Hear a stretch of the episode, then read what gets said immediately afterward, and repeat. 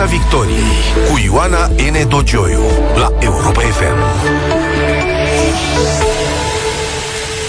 Bine v-am găsit în Piața Victoriei în această seară un invitat special, profesorul universitar doctor Mircea Miclea, fost ministru al educației, indezirabil pentru reformismul domniei sale și vizionarul care a gândit legea educației naționale din 2011, o lege parte distrusă, parte neaplicată vreodată, un bilanț care explică în bună măsură starea actuală a școlii românești.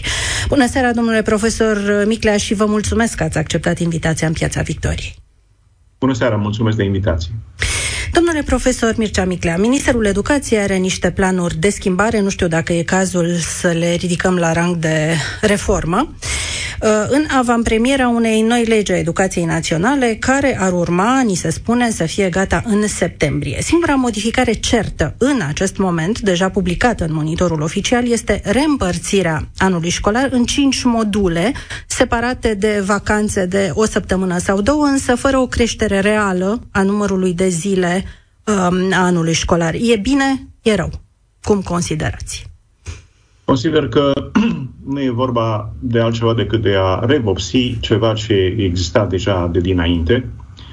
Practic, aceste uh, segmente erau dinainte, doar s-a introdus o vacanță obligatorie pentru toată lumea, nu numai pentru cei din clasele 1-4. Așadar, impactul acestei schimbări uh, practic un fel de revopsire, cum am spus, a realității. Asupra performanței de învățare ale elevilor, cred că este nul. Uh, poate că e chiar deficitar pentru că fragmentează și mai mult uh, anul școlar, după câte mi-am dat eu seama. Dacă se va lua în seamă și faptul că se va renunța la teze, ceea ce ar fi o mare greșeală pentru că ar fi fost singura modalitate prin care se reluau principalele lucruri care trebuiau reținute de elevi, atunci uh, e clar că mișcarea este complet greșită. Deci, încă o dată, cel puțin această reîmpărțire și fragmentare excesivă a anului școlar nu e deloc de bun augur, dar e o revopsire a realității. Vom ajunge imediat la chestiunea tezelor și a evaluărilor standardizate, interdisciplinare, standardizate, așa se numesc, care ar trebui să le înlocuiască. Dar până acolo, considerați că ar fi fost benefică, ar fi benefică, ar fi necesară o prelungire a anului școlar dincolo de, această, de acest iunie, când încep uh, marile vacanțe până în septembrie, că tot acolo suntem și în noua structură cu module. Prelungirea anului școlar este o idee bună pentru că avem uh, printre cele mai scurte uh, an, ani, an, cei mai scurți ani școlari din Europa. Numărul de uh, ore de învățare sau de zile de învăț- dedicate învățării este foarte redus, dar acum s-au întâlnit, în, introdus tot felul de săptămâni, săptămâna altfel, săptămâna verde, probabil că se va introduce săptămâna galbenă sau cine știe ce altă săptămână și asta nu face altceva decât să crească fragmentarea. Uh, ori atunci când ai un învățământ, o învățare fragmentară, atunci se vede pe performanța de învățare. Deci anul trebuie mărit ca număr de zile. Uh, vă reamintesc că Practic, structura anului școlar cu vacanță foarte mare vara din 15 iunie până în 15 septembrie începe din perioada interbelică, atunci avea o justificare. Copiii trebuiau să participe la muncile câmpului. Acum, mult mai puțin copii participă la muncile câmpului. Așa că cred că să reiei școala la 1 septembrie, dar să nu mai tot fragmentezi în tot fel de vacanțe și para-vacanțe și tot fel de pretexte, cred că e un lucru de bun augur. Ideea este de a crește numărul de zile în care copiii învață. Da, copiii învață, dar important este și ce învață. Vom reveni la acest lucru. Spuneați de eliminarea tezelor. Domnul ministru a avansat ideea unor evaluări standardizate, interdisciplinare, digitalizate, care să fie corectate nu de profesorul de la clasă, ci de uh, profesori evaluatori de la alte școli la care lucrările să ajungă prin repartizare aleatorie. Și deocamdată se vorbește despre două asemenea evaluări, una predictivă la începutul anului și una de final de an. Uh, înțeleg că nu sunteți de acord cu eliminarea tezelor, dar cu aceste uh, evaluări standardizate? Nu sunt deloc de acord cu eliminarea tezelor. Cred că e o decizie foarte proastă, dacă s-a luat sau dacă se va lua. Uh, Pe de altă parte, eu vreau să atrag atenția, contează ce faci cu evaluările pe care le dai. Vă reamintesc că au fost introduse în baza legii educației evaluări obligatorii care trebuiau făcute la clasa a doua, la clasa a patra și la clasa a șasea. Avea o logică foarte strictă. Logica era următoarea. După fiecare ciclu curricular, trebuie verificat cât știu elevii din ceea ce ar fi trebuit să știe. De exemplu, la finalul clasei a doua se termina ciclul curricular scris, citit, socotit, trebuia efectuată o evaluare națională pentru a vedea în ce măsură elevii au învățat ceea ce trebuiau să învețe, la fel la finalul clasei a patra, a șase. Vă reamintesc că după câțiva ani, abia după ce a apărut legea, au fost introduse aceste evaluări și nu au fost utilizate absolut deloc în lege era scris că în baza acestor rezultate trebuie făcut un plan individualizat de recuperare pentru fiecare elev și că tot în baza acestor evaluări trebuiau luate măsuri la nivel de școală pentru îmbunătățirea sistemului de educație. Ei, toate aceste evaluări s-au făcut și au fost ascunse. Părinții nu au fost informați despre ele, inspectoratele n-au luat nicio măsură, școlile n-au luat nicio măsură ca să corecteze ceea ce au identificat. Vă Uh, puteți verifica. Uh, am putut prezice prin analiza evaluărilor care au avut loc în clasa a doua și în clasa a patra, ce se va întâmpla peste uh, șase ani, în clasa a opta, am spus că 30% din elevi vor avea note sub 5, pentru că astea erau datele din clasa a doua de la evaluări din clasa a doua. Am atras atenția. Nu s-a luat niciun fel de măsură. Deci, revin, degeaba dăm evaluări dacă nu utilizăm rezultatul evaluărilor pentru ca să optimizăm învățarea. Cel puțin până acum și aceste evaluări au fost inutilizabile sau neutilizate de către minister. Așa că aceste evaluări predictive sau uh, sumative la final și la început de an, dacă nu vor fi utilizate, sunt uh, nule ele trebuie optimizate, uh, utilizate pentru a compara performanța fiecărui elev cu standardul național sau cu standardul la nivel de județ și apoi pentru a dedica eforturi de predare pentru a face remedierea. Nu are rost să facem clasamente, e, uh, facem evaluări pentru a optimiza învățarea. Scopul este să facem pe elevi să învețe, nu să-l punem în clasamente. Aceste uh, sta- evaluări standardizate, care oricum sunt ce ar trebui, cel puțin măcar prin terminologia pe care, prin numele lor, ar trebui să fie uh, obiective, egale pentru toate școlile și ar trebui să urmărească cam ce știe un elev la un anumit nivel, nu ar putea să ia mai degrabă locul tezelor, care sunt foarte, au un element de subiectivism foarte mare. Uh, profesorul își adaptează subiectele la nivelul clasei, la propriul lui nivel, la propriul interes pe care și-l dă. Și-l dă. Uh, ar putea fi așa, dar la fel de bine s-ar fi putut stabili pentru fiecare materie în parte ce înseamnă a lua nota 9 la final de semestru sau de trimestru, ce înseamnă nota 10, ce înseamnă nota 5, ce înseamnă nota 6, adică să spui nota 10 ia un elev care știe. Două puncte, 1, 2, 3, 4 și spuneai ce știi. Și atunci făceai uh, publice aceste standarde și atunci fiecare profesor la școala la care era el putea să aplice aceleași standarde și să dea aceleași note. Riscul este când avem uh, evaluări standardizate în sensul în care prezintă domnul ministru este să se creeze un stil de învățare, se numește învățare pentru test. Adică, altfel spus, tu te uiți la ce anume se va uh, întreba și înveți doar răspunsurile la cele întrebări. Prin urmare, vei învăța răspunsurile pentru test, nu vei învăța ca să știi.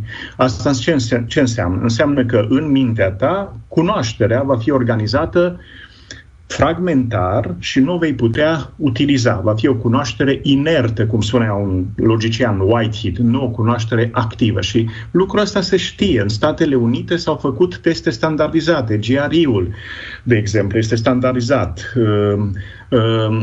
Uh, uh, Uh, Scholastic Achievement Test, SAT-ul, nu? Sunt, s-au făcut și s-a văzut acest efect. Se învață pentru a lua o notă mare la test, nu pentru a ști mai mult sau pentru a utiliza ceea ce știi ca să rezolvi probleme. Deci e un risc foarte mare în aceste evaluări standardizate.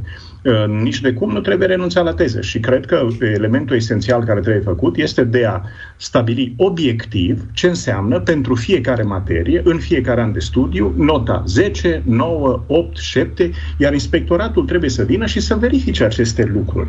Și atunci toți vor da cam aceleași note dacă ai stabilit exact ce înseamnă, de exemplu, cinciuri. Da? Ori nu s-a stabilit acest lucru.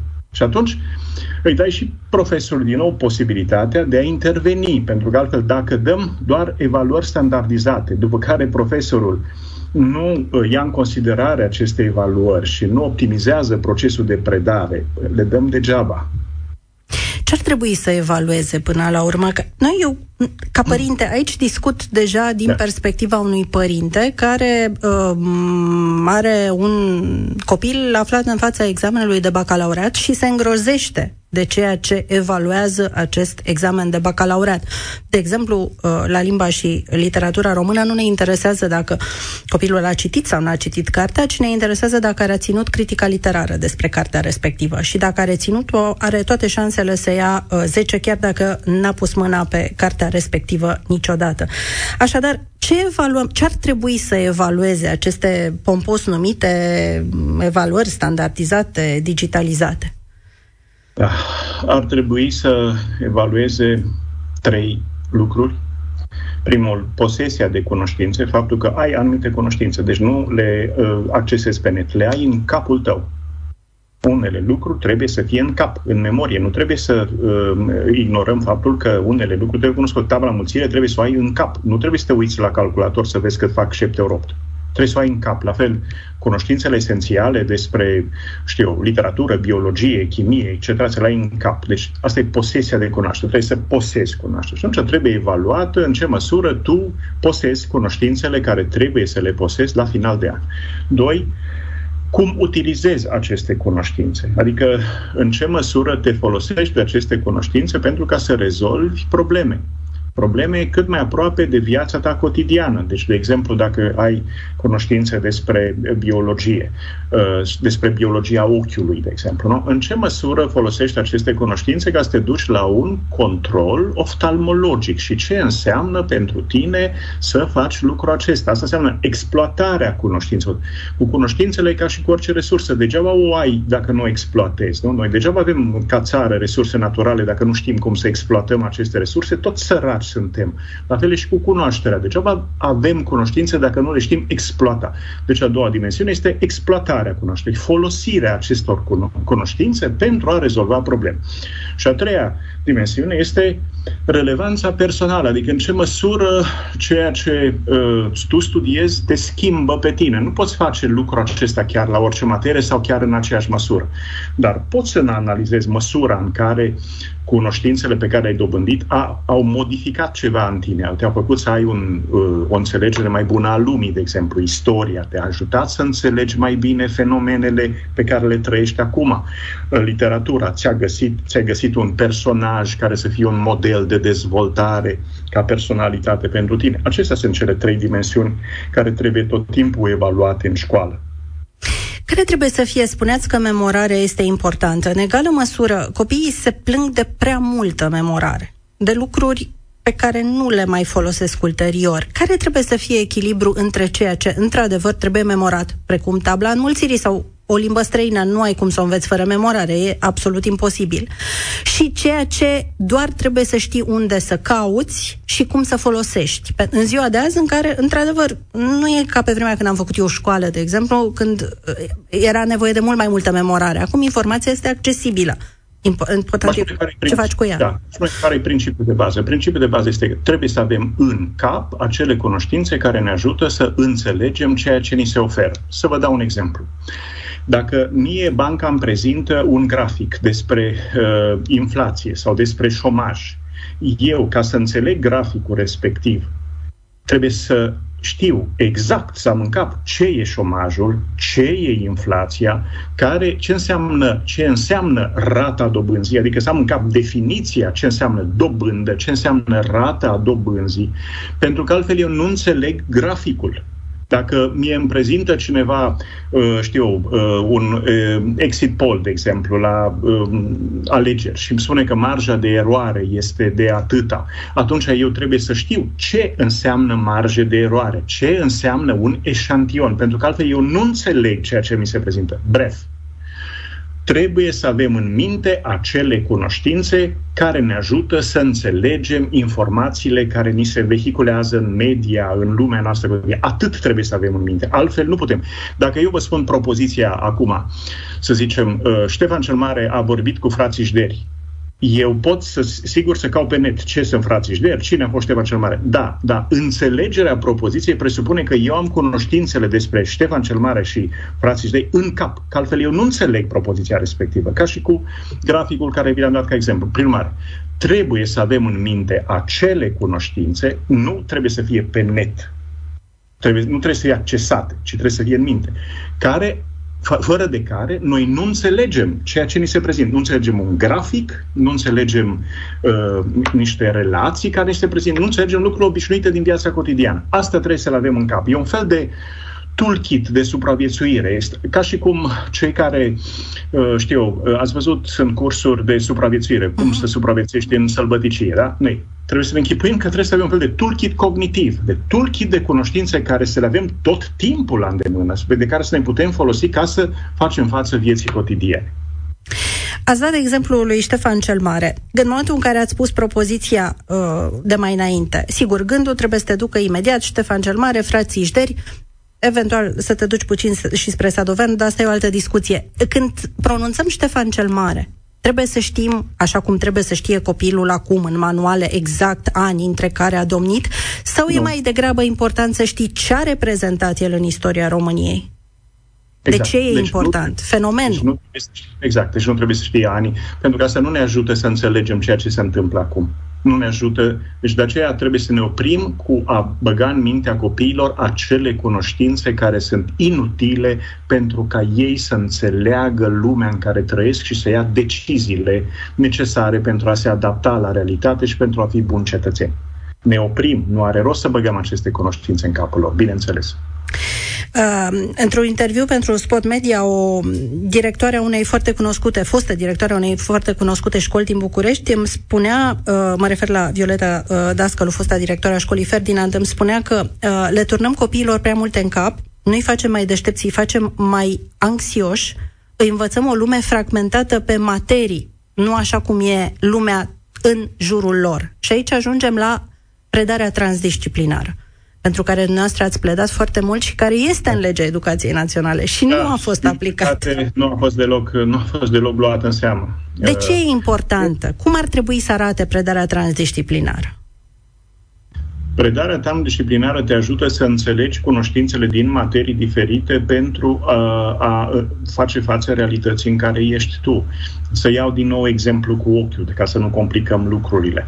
Dacă eu la fizică învăț despre optică, Uh, și înțeleg elemente despre optică. La chimie învăț despre niște transmițători și niște substanțe chimice și la biologie despre anatomia ochilor și eu le pun la un loc și în loc să, în loc să uh, predau la fizică ceva, la chimie ceva, la biologie altceva, îți predau ochiul integrând toate aceste uh, cunoștințe de la diverse discipline, atunci eu te ajut să înțelegi ochiul. Altfel, uh, tu vei înțelege doar bucăți, dar nu vei înțelege ochiul. Nu vei integra cunoștințele pentru ca să înțelegi ceea ce este în fața ta și ceea ce te privește pe tine, nu propriu pe ochi. Deci predarea disciplinară presupune, mă rog, așa ar fi trebuit să fie deja din 2011 și am spus de mai multe ori cum trebuie. Trebuie uh, lecțiile pe discipline și din când în când profesorii fac co-teaching, adică împreună merg la clasă în cazul acesta, acest exemplu, toți trei, și predau o chestiune, un topic, în care pun la punct, pun la, pun la un loc toate cunoștințele. Și în felul acesta îi ajuți pe elevi să integreze cunoștințele pe care le-ar dobândi la diverse discipline și, doi, să folosească apoi aceste cunoștințe integrate în viața lor cotidiană, că în final degeaba știm dacă nu facem ceva cu ceea ce știm. Exploatarea cunoașterii este esențială și predarea transdisciplinară exact asta ar fi făcut. Iar fi ajutat să aplice cunoașterea în realitate, să se folosească de ea și să o prețuiască mai mult. Altfel nu prețuiești o cunoaștere care nu te ajută în viața ta cotidiană. Iar predarea aceasta fragmentară asta face. Din păcate, repet, uh, uh, trebuia introdus această predare interdisciplinară din 2011. Nu s-a făcut. Nu mai are rost să intrăm în detalii de ce anume. Sunteți în Piața Victoriei uh, alături de profesor universitar dr. Mircea Miclea. Domnule profesor, vă întreb acum ca, din nou ca părinte, am trei copii la niveluri de studiu diferite și observ același fenomen extraordinar de îngrijorător din punctul meu de vedere și la ei și la colegilor.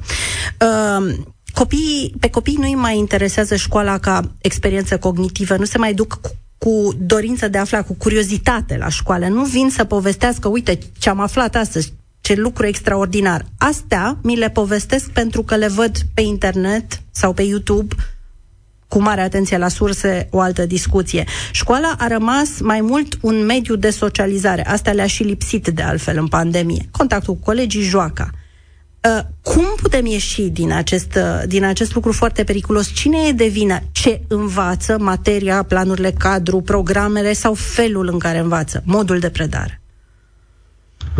Întâi, clar că trebuie reconsiderată materia pe care ei o învață. Sunt multe lucruri pe care uh, le învață și sunt desuete.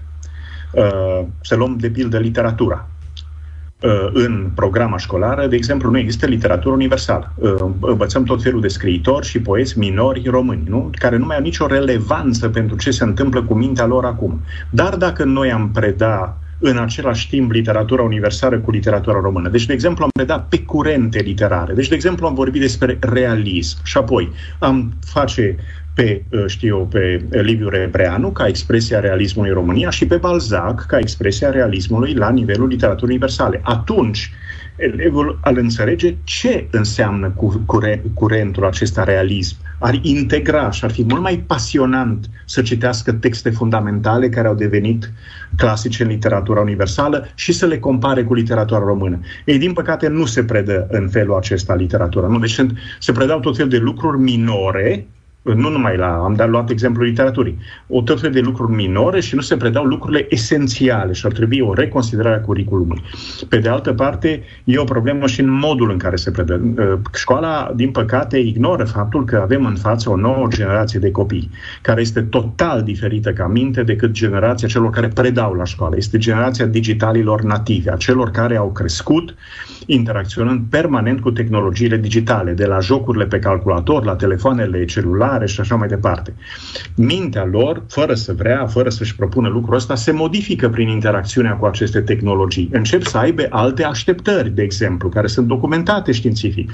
De pildă, preferă textul, mult, preferă uh, o învățare multimedia în locul unei învățări unimedia. De ce? Pentru că tot internetul este multimedia, e o combinație de text, audio, video, culoare, etc. Nu doar un text nenorocit scris uh, prost uh, pe pagina din dreapta a unei cărți, nu? Deci e o preferință pentru multimedia, e o preferință pentru a accesa aceeași informație de oriunde, oricând. E o preferință pentru a uh, putea personaliza informația, e o preferință pentru a putea să o rulezi de câte ori dorești. Ori școala a rămas înțepenită în proiectele din secolul 19 uh, și 20 și oferi o singură dată șansa unui elev să asculte lecția pe care tu ai predat-o. Dacă el nu e între 9 și 10 la tine când predai lecția teorema lui Pitagora, a pierdut teorema lui Pitagora. În loc să construiești conținuturi multimedia, Asta ar trebui să facă școala. Să ia pe cei mai buni profesori, am mai spus lucrul ăsta de nu știu câte ori, dar tot degeaba. Iei pe cei mai buni profesori din școală, filmezi lecțiile lor, le filmezi și alături de înregistrarea acelor lecții, înregistrare profesională, adaugi exemple, contraexemple, scheme, tipsuri, um, resurse suplimentare și pui aceste lecții făcute de cei mai buni profesori la toate materiile, de la clasa 1 până la clasa 12, pe o platformă de e-learning. Și atunci, profesorul de la clasă îți predă cum îți predă, bine, prost, lecția pe care o ai de făcut. Nu-i nimic. Tu, ca elev, te duci și rulezi. De câte ori vrei lecția respectivă predată de cel mai bun profesor din țara aceasta care predă lecția. Sau de ai trei versiuni ale lecției respective pe care le-ai stocat și atunci începe să fie interesat de școală. Adică trebuie să predăm în funcție de cum e mintea lui. Mintea lui e multimedia, noi trebuie să predăm multimedia. Mintea lui așteaptă informație pe care o poate accesa oriunde, de ori de câte ori dorește, că asta ne învață tot netul, tot ce se găsește pe net. Școala trebuie să înceapă să se reseteze ca să fie pe măsura așteptărilor elevului. Și nu să credem că noi, ca profesori, suntem sfintele monade ale națiunii și totul se întâmplă numai în fața noastră și gata. Asta ar trebui făcut. Asta înseamnă o schimbare substanțială și, uh, din păcate, au fost foarte mulți bani ca să se facă această platformă uh, și să se construiască în acest fel învățământul uh, de-a lungul intervalului ăsta 2011-2022. S-a, am și spus de mai multe ori, nu s-a vrut să se facă, asta e. Nu s-a vrut înseamnă că pur și simplu nu s-au priceput sau nu s-a dorit să existe termene de comparație care să pună într-o oarecare dificultate profesorul de la clasă, să pună presiune pe calitatea actului didactic, nu? Sunt uh, tot fel de blocaje pentru că se vede mai clar atunci fiecare elev și fiecare părinte poate să compare prestația uh, profesorului pe care îl are elevul lui la clasă cu prestația celui mai bun profesor. Ar fi fost în favoarea profesorilor, că ar fi învățat și ei cum să predea mai bine, dar uh, este un blocaj. Pe de altă parte, e un blocaj din partea sistemului. Pe de altă parte, însă, din păcate și la nivel politic, adesea am sentimentul că oamenii care sunt implicați în, nu numai în uh, conducerea educației, și în alte domenii. Sunt mai degrabă interesați de a-și rezolva problemele proprii și de partid decât de a rezolva problemele sistemului. Oamenii, majorita- în majoritatea cazurilor, ocupă poziții, po- uh, pozițiile ministeriale pentru a rezolva problemele partidelor lor și partid, problemele proprii, eventual de orgolii, și nu pentru a rezolva problemele sistemului. Ori acest lucru este aberant, dar din păcate la asta asistăm prevalează problemele partidului și problemele proprii față de problemele sistemului. Și atunci, degeaba ai resurse. Dacă nu te interesează să rezolvi probleme din sistem, te interesează doar satisfacerea intereselor tale. În plus, nu credeți că un electorat educat este un electorat mai dificil? Cu siguranță. Este un electorat mai sofisticat și pune mai multe probleme. Nu mai poate fi uh, manipulat atât de ușor. Dar vă spun sincer, uh, cu, eu o parte din explicație acest lucru, însă nu cred că pe politicienii noștri duce capul să se gândească atât de departe, hai să ținem electoratul cât mai slab pregătit și pentru asta iată ce curriculum trebuie să stabilim ca să îi putem noi manipula. Deja am pune pe seama lor o strategie mult mai sofisticată decât mințile multora dintre ei o pot duce. În uh, una dintre propunerile pe care probabil le vom regăsi în uh, noua lege a educației uh, naționale, pentru că face parte din proiectul România Educată, este revenirea la examenele de admitere în liceu, așa cum se dădeau înainte de 1989, cu autonomie absolută a liceului pe subiecte, pe corectare, pe tot, după care să vină și evaluarea națională pentru ceilalți în măsura locurilor care mai rămân după aceste admiteri. Vi se pare o idee bună? Vreau să vă spun că m-a amuzat. De fapt, tot documentul acesta, România Educată, se și vede că nu e vai de viața lui. Am mai spus de mai multe ori. S-au pierdut șapte ani, au trecut șapte ani degeaba uh, ca să rezulte. Știți, uh, Bergson are o expresie în care, prin care definește umorul. Și spune, umorul apare atunci când uh, Uh, muntele se uh, încrâncenează și se, se sfarmă și iese în final un șoricel. Cam asta este de umorul, da? Umorul este când e o disproporție mare între resurse și ce iese în aceste resurse. E umoristic, vine să, din păcate ne vine și să plângem. Revin asupra întrebării dumneavoastră. Uh, într-o variantă a legii educației care n-a rezistat multă vreme, a rezistat numai câteva luni pe care a venit Ponte și a început să o uh, ciuntească, era scris în felul următor și aș, din, din nou acest, acest lucru îl susțin că trebuie făcut. Nu trebuie să ignori toate evaluările care s-au dat până la clasa 8 complet. Mai ales dacă se introduc aceste evaluări pe care, păi atunci de ce le mai punem? Dacă nu le luăm în seamă deloc, dacă 8 ani de evaluare a elevului nu mai are niciun fel de impact. În acea propunere, situația era în felul următor. La licee la care numărul de înscriși depășește numărul de locuri, liceele respective au dreptul să dea examen de admitere, anunțând cu un an înainte din ce materie dau și care sunt topicele în care dau. și se dă examen doar în această situație dacă numărul de aplicanți, de înscriși, depășește numărul de locuri. Și se ia în calcul în proporție de o treime media pe care tu ai avut-o de-a lungul celor 8 ani de studiu, da?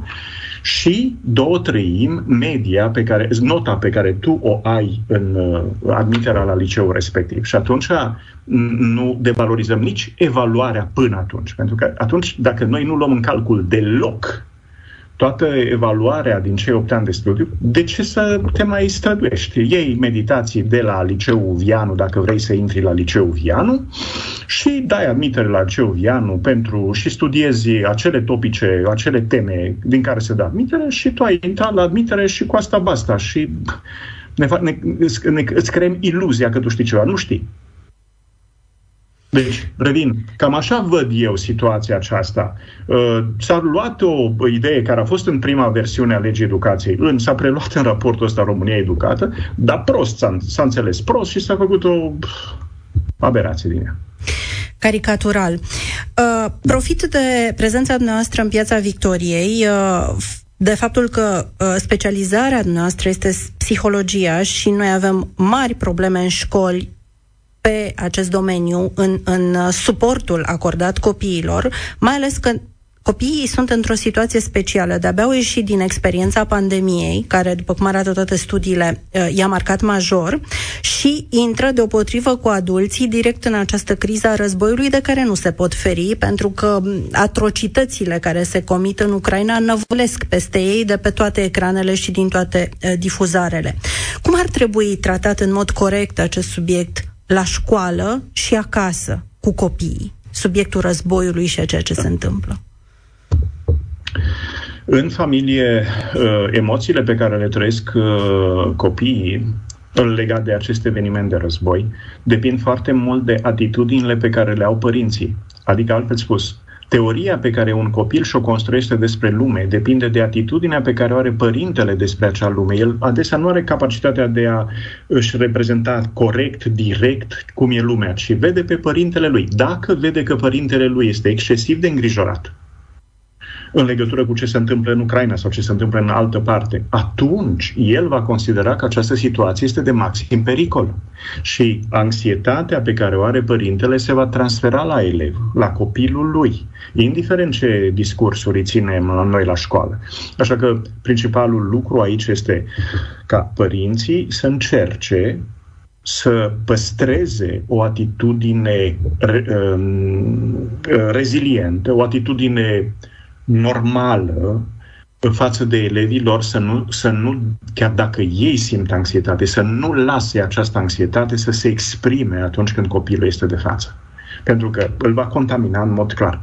Atitudinea părintelui este esențială nu trebuie să renunțăm, trebuie să fim centrați în această perioadă foarte mult pe probleme concrete. Adică părinte trebuie să spună, ă, iată care e orarul tău pentru mâine. Mâine de la ora cu tare la ora cu tare faci cu tare, de la ora cu tare la ora cu tare, de la ora cu tare faci cu tare. Cu cât mintea noastră este mai centrată pe probleme concrete, pe care le putem controla, adică care depind de noi, atunci anxietatea este mai redusă. Concretul concentrarea pe lucruri concrete din imediata ta uh, a, a, apropiere și pe lucruri care depind de tine, uh, ne reduce din anxietate. Pot să dau explicația neuroștiințe, din neuroștiințe cognitive, dar nu e cazul aici. Da, da.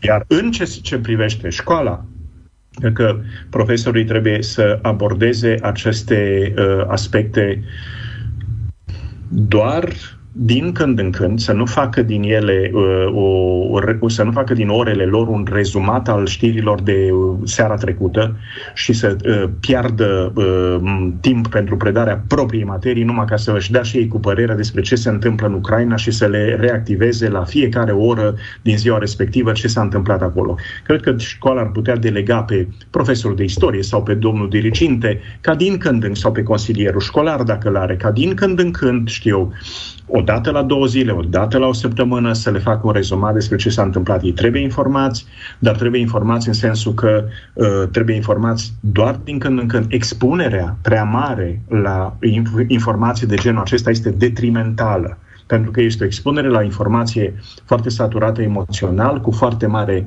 volatilitate și asta nu poate, făcut, nu, nu poate fi controlată. Trebuie să reducem din expunerea la fluxurile de informație acest gen și trebuie transmise de oameni care au timp dedicat pentru așa ceva, dar în niciun caz nu trebuie ca la fiecare materie să se vorbească despre ce s-a întâmplat în Ucraina și fiecare profesor să-și dea cu părerea, pentru că atunci se inflamează mental și mai tare problema respectivă. Noi trebuie să ne gândim, vrem să-i ținem pe elevi concentrați pe problemele pe care ei trebuie să le rezolve, pe materia pe care ei trebuie să o învețe. Bun, atunci timpul trebuie dedicat pentru așa ceva. Dar din când în când trebuie să vină cineva să mai discute, să ventileze aceste emoții.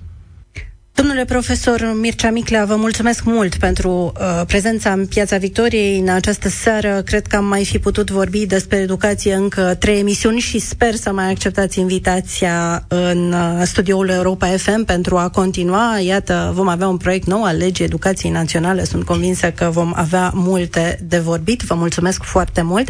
Dragi prieteni, ne auzim din nou săptămâna viitoare în Joia Mare la, în Piața Victoriei la Europa FM. Rămâneți acum cu știrile Europa FM și împreună cu Alina în clubul de seară. Piața Victoriei cu Ioana N. Dogioiu la Europa FM.